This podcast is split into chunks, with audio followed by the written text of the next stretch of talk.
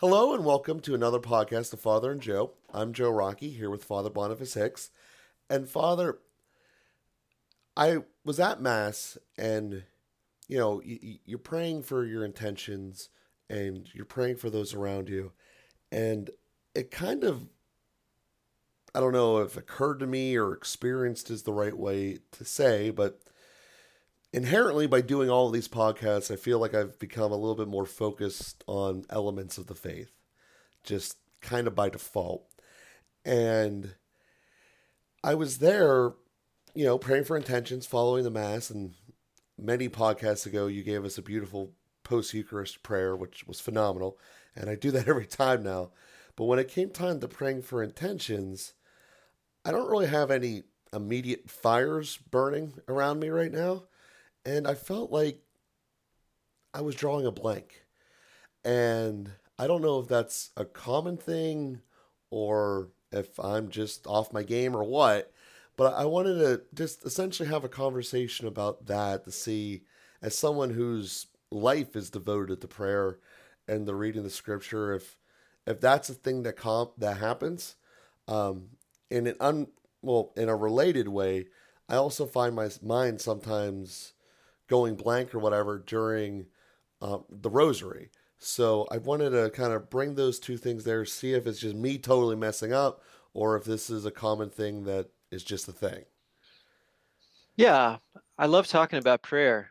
I have a book coming out hopefully in the spring. I'm submitting the final manuscript today again with uh, my beloved co author, Father Tom Acklin and it's about personal prayer. So uh, we could talk a lot about prayer.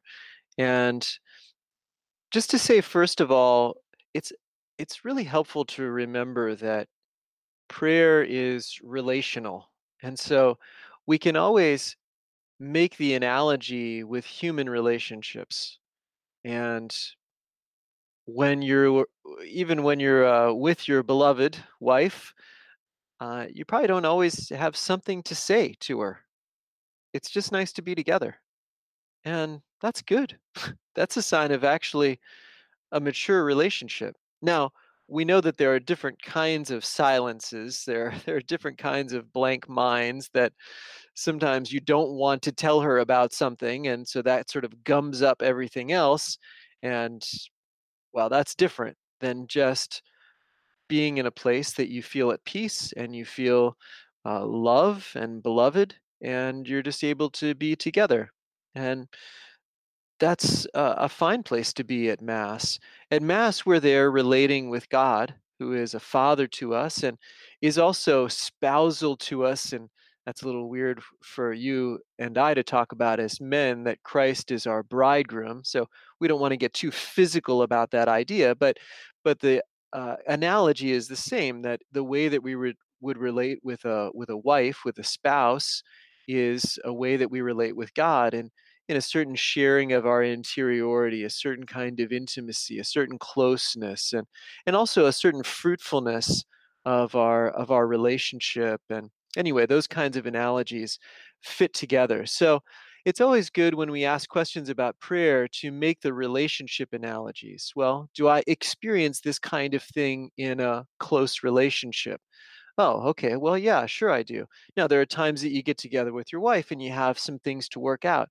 Hey, honey, are you going to go pick up the kids? You know, I got to get this stuff from the store.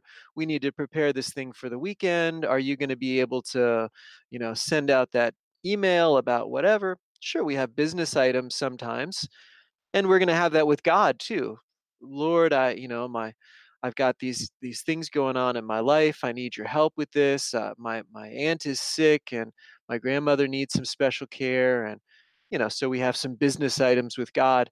If a relationship were only business items well that would be a business relationship and that's not the kind of relationship you want to have with your wife and it's not the kind of relationship that we want to have with god there's a place for business, but it can't be the dominant note of our relationships. So having just times of silence, just being together is a is a beautiful thing. Is a beautiful way to relate with God.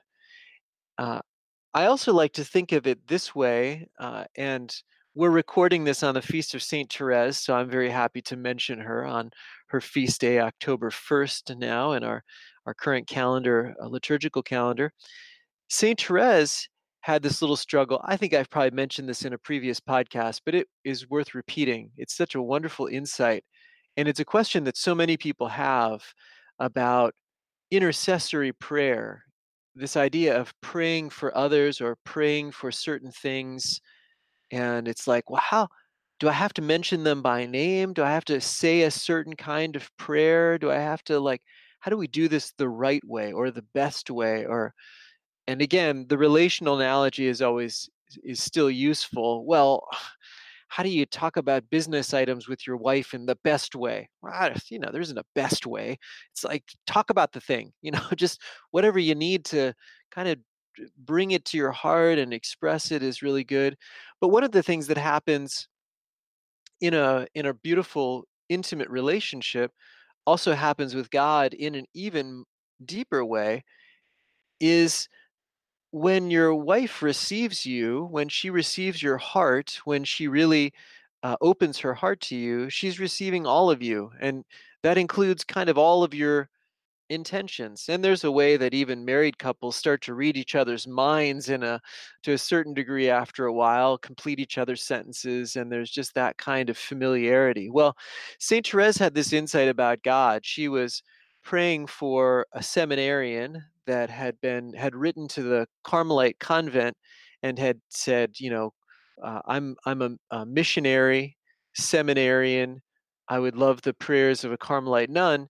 And the prioress who received all of the mail gave that to Sister Therese and said, uh, I would like you to take a special care for this seminarian to pray for him and offer your, you know, sacrifices and things for him, which St. Therese is very happy to do. And they, they had a little correspondence as well, which is a real treasure since the seminarian kept all of his letters from Sister Therese. Smart guy and so we still have those today and can get a little window into that correspondence which is beautiful i forget which seminarian is which uh, she got a second seminarian which is the part of my story that i'm driving to but there's a collection of those letters in a book called maurice and therese and you can get a little window into that spiritual friendship that they had through correspondence and saint therese is a kind of spiritual director and spiritual mother for him but St. Therese, when she got a second seminarian to pray with, that kind of broke the bank. You know, she was like, I'm already offering all my stuff for the first seminarian. What am I supposed to do for the second seminarian? Like, I'm out. You know, I offer my office and my mass and my uh, my my rosary and my my private prayer. I'm offering it all for the first seminarian. And she was praying with this question in her heart, and she was reading the scripture, and she read this verse from the Song of Songs, and uh, chapter one of the Song of Songs, I believe, and it it says, "Draw me, and we will run to you." And Saint Therese had one of those graced moments that she understood the answer to her question. Draw me, she says to the divine bridegroom, to Jesus Christ, draw me, and we will run to you. That means that if I'm drawn, I bring with me everybody else who is in my heart, who is entrusted to my care, everybody else that I'm praying for. And that goes back to that analogy I was saying earlier with the spouses. When your wife receives you, she receives everybody that's in your heart. And that's why it can be especially difficult if there are some relationships that one person has that are problematic for the other person. In a in a marriage, it's always working toward a total reconciliation, a total receptivity, a, a uh, vulnerability and intimacy always move toward totality. So, anyway, that aside, when we come to the Lord with our prayers, we bring everybody with us. And so, in a certain sense, that time in silence, it's it's not about kind of uh, remembering and making a mental list of everything in my mind, I don't even know everything that's going on in me. I don't know every relationship that I have. I couldn't possibly list, you know, I meet with, I honestly don't even know, uh, a hundred spiritual directees or something. I, I'd have a hard time coming up with everybody's name, but I can tell you they're all in my heart. And when I come to the Lord in the Mass, and I come to the Lord in the divine office, and I come to the Lord in my holy hour and my, my private prayers, I'm bringing everybody. I'm bringing all those people that are with me, all those people that are in my heart. Uh, so when we come to a moment of silence, we're not, uh, that, that can be a very intimate time. That can be a very beautiful time of prayer, uh, especially in the Eucharist. Uh, I tread carefully on this territory, but the Eucharist has a quality like marital intimacy. And I think that's a time where there's also some silence that's there and there's some resting in that closeness. You know, so that's a very appropriate thing to do also in our uh, in our personal prayer with the Lord is just come to a place that we can rest in a in a closeness to Him and really be grateful for and rejoice in who He is and the way that He loves us. In a prior episode, to dive into what you're talking about the Eucharist, there, you had mentioned that the soul is animating the body, and the Eucharist is food for our soul. So, I think for me, it's easier to make the understand exactly what you're trying to say there about the intimacy of the soul with Christ versus the intimacy of the body with with with the spouse. And I just thought that was nice little interjection there to because mm. it's kind of an underlying thought that I don't even remember when, when, we had that discussion, but it was at least months ago, if not a year or more, mm. uh, with, with, how many of these we've done now. So that's first off, that's good to know that I'm not crazy. That that this is kind of as you mentioned or at least alluded to in there, kind of a maturity and growing towards Christ. And overall, you know, t- painting society with a broad brush, we're losing that treadmill overall. We're just seem becoming less and less mature as people.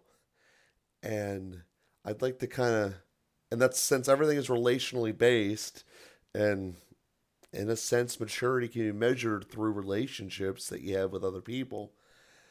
I'd like to spend a couple minutes here talking about how through prayer we can develop a more mature relationship with God that not only will help us with our relationship with Him, but inevitably our relationship with everyone else around us. That's right. Yeah, we we relate to everybody through God. He is relationship himself and he makes every relationship possible. So every relationship teaches us a little bit about God.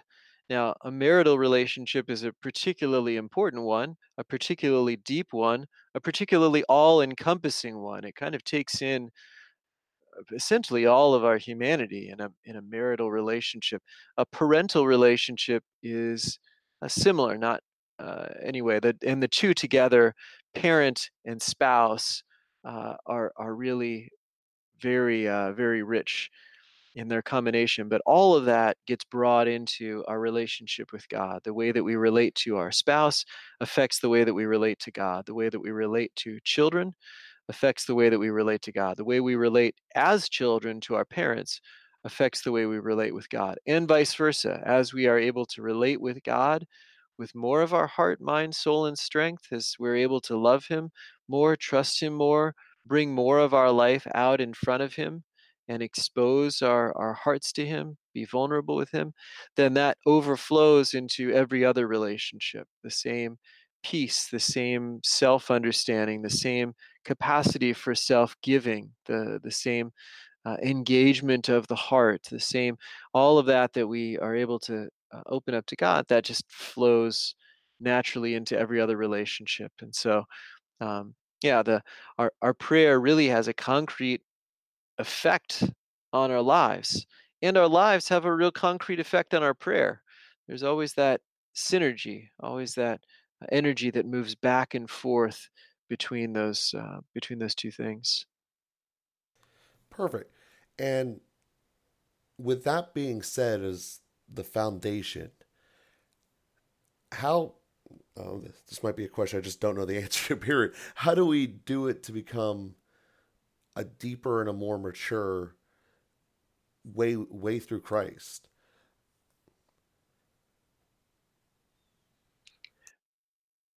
Um, say a little more about that. Okay, so you know, as you've mentioned, you know, growing up, you know, you, you, you try to, you know, grow up essentially, not just physically, but from an emotional standpoint. And our souls need to do the same thing. So what I'm trying to do is is talk about how do we just do that process because many of us never really learned how we just kind of happened um, and that's not normally the best way to go about things if there's a way to to be trained to know where you're going to get you're going to be better off you know i can go out and start running today but it doesn't mean i'm ever going to be faster than usain bolt um, he has he knows what he's mm. doing and to to say to how to grow faster or better relationship with Christ is the maturity that I'm trying to talk about here. Well, I always like to reemphasize the importance of time. If we don't give time to something, then eh, nothing else really matters that much. Uh, you know, if you don't go out running at all, then you're not going to also run well. Uh, but to your point, and my my soccer coach used to say, practice does not make perfect. Practice makes permanent. Good practice makes perfect. and uh, I like that too. You know, how do we? Uh, I want to not just go out running and develop bad habits. My my practice could become permanent. Now, even if I go out running and develop bad habits, I'm going to be in a whole heck of a lot better shape, and I'm going to be able to run a lot better than if I didn't run. So, you know, most people who go out running don't become Olympic athletes and they're not trying to become Olympic athletes and maybe couldn't become Olympic athletes even if they had Olympic trainers, you know. So there's uh, all of those things apply to prayer in a certain way. Uh, that is to say, you know, I can I can pray and and uh, uh, in more or you know in better or worse ways one difference is that running is solitary, prayer is relational. So I'm also not just, prayer is not just a skill that I'm developing, like running. Uh, I, skill, you know, prayer is something is relational. I'm relating with a person who is has his own freedom and has his own personality and has his own uh, relationship and response to me. So uh, it is more like running with a trainer even just to be praying at all. We have a trainer. His name is Jesus Christ. He's the master and we are the disciples. So simply spending time with him, which first of all consists of just choosing to spend time with him. Hi, Jesus, let's spend time together.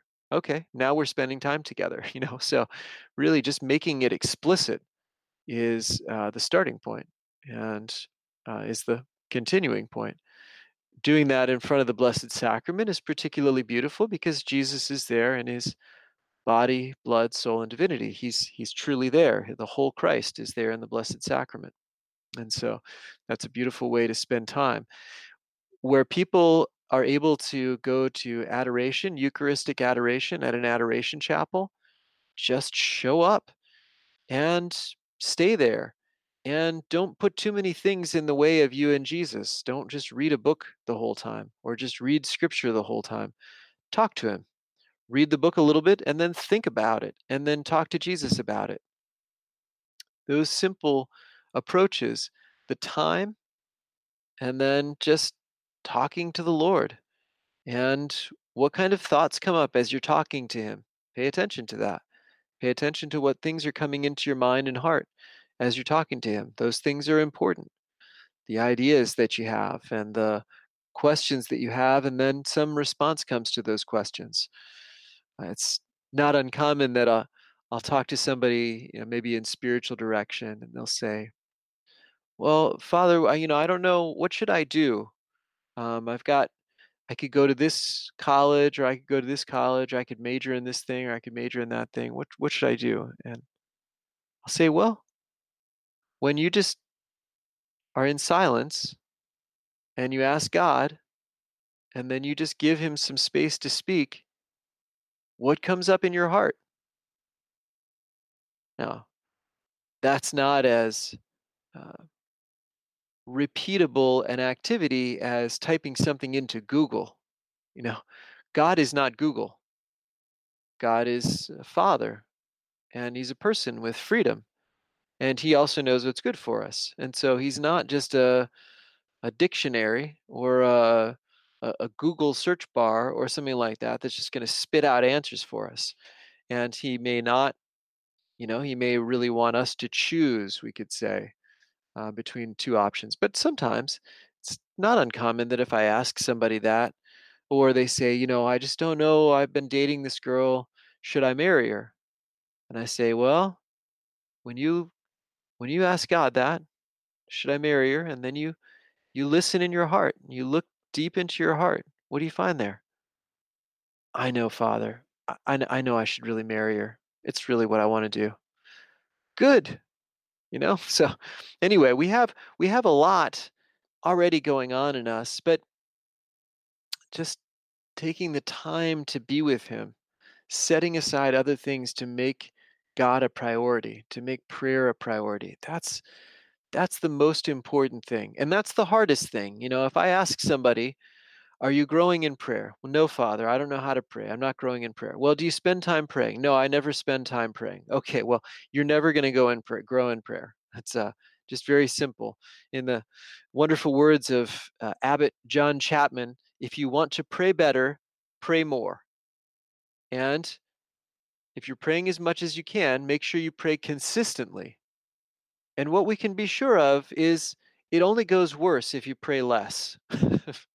so, just, you know, real simple, just like relationships, right? I mean, we can have a certain amount of relationship coaching, and there's a certain amount of marriage counseling, and those things can help, you know, and we, but primarily spend time together because the thing is we're made for this you know we're not actually even made for running you know we're not made for soccer we're not made for uh, playing the flute. You know, we're not made for those things. We can learn those things. They're not in contradiction to us, but we're actually made for relationship.